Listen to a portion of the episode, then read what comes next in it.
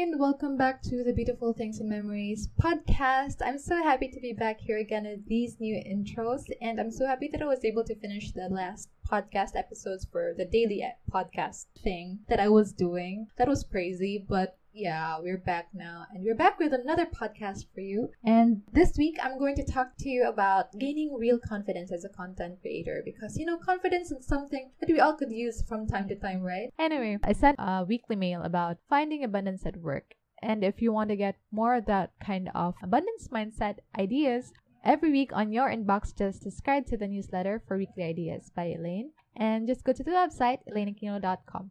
And now for this week's podcast, let's begin.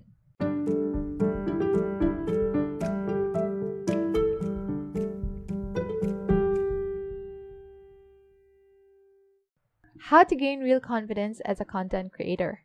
Hint, it's not just about how you look. There are lots of content out there on the internet already about all the ways you can be confident. You can dress the part, you can wear makeup and look pretty, you can work hard or act as if, you know, fake it till you make it mentality, which is one of my favorite things to do, by the way.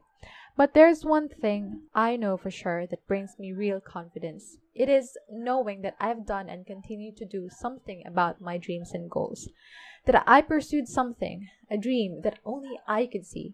Action is how we get real confidence in ourselves and in our work because words can only mean so much until they get a little tired. Come to think about it, we never really feel confident when we haven't done any of what we said we would do. This is why doing first, talking later speaks volumes over the opposite. The real question is what kind of work do you want to put out into the world? What kind of work would you rather not give up on, even when things are hard? And the ultimate, why do you do what you do? This one right now, creating content, technically isn't my job. Yet. Because I'm not earning a significant amount from this. Yet. But I love it. And just like loving anything or anyone, I don't really have a good reason for loving it. I just love it. I feel called to love it. And if you think you can't possibly sustain putting work out into the world ever, I get you and I feel for you. I've been through jobs I hated and jobs that brought back depression into my life. I've been through jobs where the people around me were toxic and jobs that I didn't really honestly give my best to. Probably the hardest part about starting in the content creation world is needing to put in work even if there's no pay. You need to keep publishing even when there's no guarantee. You need to show up even when no one is watching. You need to support yourself because the only person who can clearly see your goal is you. But that is how we begin anything. Even at school, we begin by putting in the time. We didn't just graduate after three months, and doctors didn't just become doctors after a year.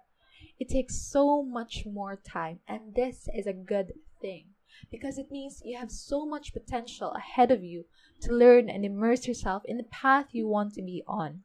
Action gives me confidence, and progress is my reward.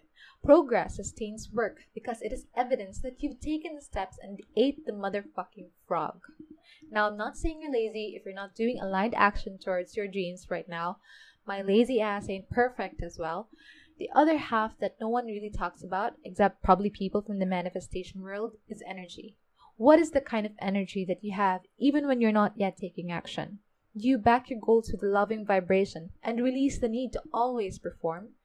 Even if you act on something, if you do it with a negative energy, you won't be as effective as having a loving energy behind what you're doing, or at least you won't get to enjoy the process when ease and enjoyment and fun are always available for you.